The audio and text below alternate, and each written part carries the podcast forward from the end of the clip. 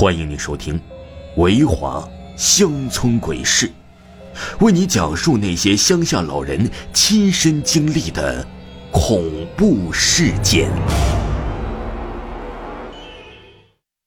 隔壁家的那个女孩，在我的隔壁有一个女孩，她十七八岁，大大的眼睛，乖顺的齐刘海，白嫩的皮肤，是个非常可爱的女孩。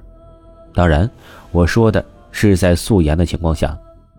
他呢擅长画画，画的几乎可以以假乱真。但是他画的画却……某日深夜，刚加完班的我是拖着疲惫的脚步回家，在经过隔壁的时候，发现女孩家的门是半开的。随意的一瞥，让我发现了一丝的不对劲儿。一把带血的刀子横躺在半开的门中间。还有一点点的血迹凌乱的洒在地上，屋内黑暗一片。难道说女孩遇到了危险？一个不好的念头在我的脑海里产生，我毫不犹豫地推开门走了进去。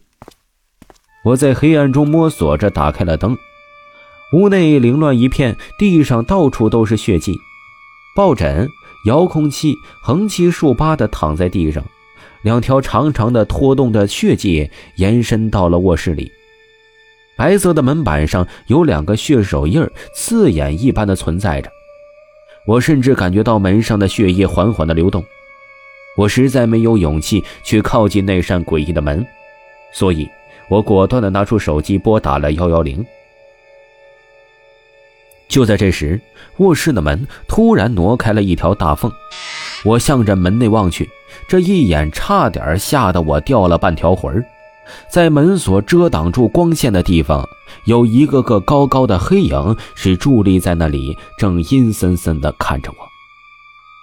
而在他的脚下躺着一个穿着白色睡衣的女孩，鲜血像腊梅一样洒在女孩洁白的睡衣上。她的脸对着我，脸上被锐器划得支离破碎。紫黑色的血顺着破裂的伤口流淌而出，失去焦距的眼睛睁大着，他的眼里似乎充斥着深深的恐惧。我大叫一声，转身就跑，却一不小心踩到了地上的鲜血，狠狠地滑了一跤。我努力地想要爬起来，却发现我的腿正在剧烈的颤抖，根本就站不起来。突然一阵大笑传来，我反射性的回头。只见本来躺在地上的女孩子扭曲着满是伤痕的脸，坐在地上，一只手捂着肚子，一手扶着门框上大笑。黑色的身影被他的手压扁在了门框上，那是一件衣服。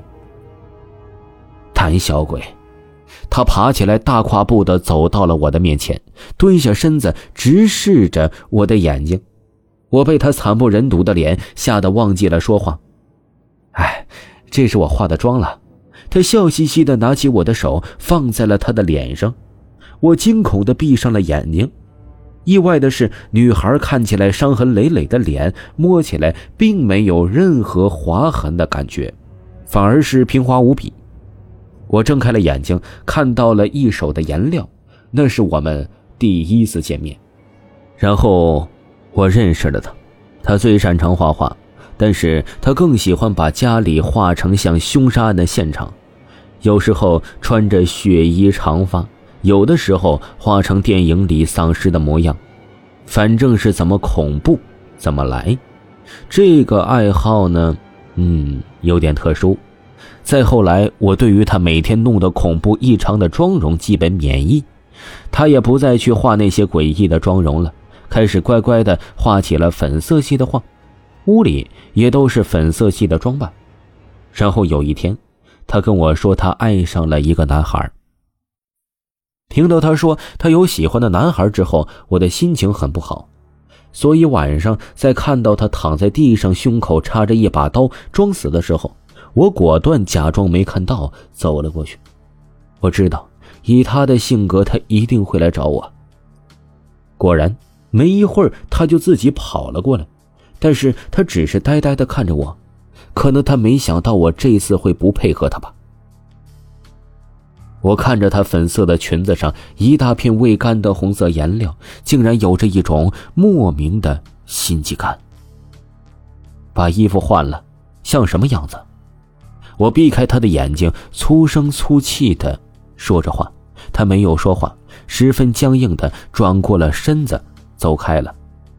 空气之中传来了淡淡的血腥味儿，但是气头上的我根本没有注意到这一切的异常。你有没有喜欢我？不知何时，他突然悄无声息的出现在了我的身后，我被他吓了一跳。他的脸色非常苍白，身上依旧穿着那件带血的衣服。怎么还没换衣服？我粗声粗气的问。你有没有喜欢我？他依旧固执的问。没有，我心虚的回答，避开他的眼神。他没有再问，转身走了出去。然后再也没有回来。第二天，一阵警笛声和嘈杂的吵闹声吵醒了沉睡中的我。我踢踏着拖鞋打开了门，女孩家围满了熙熙攘攘的人群。好可怜呐！是啊，这些人太残忍了。这么小的小女孩，可惜了。几个大妈叹息着从我旁边走了过去，一丝不祥的预感袭上了我的心头。慌乱使我用力拨开了眼前的人群，在我眼前的这一幕，我几乎不敢发现，那是他在血肉模糊之中趴在了地上，而他的眼神似乎正在死死地盯着我，好像在说着些什么。听众朋友，本集播讲完毕，感谢您的收听。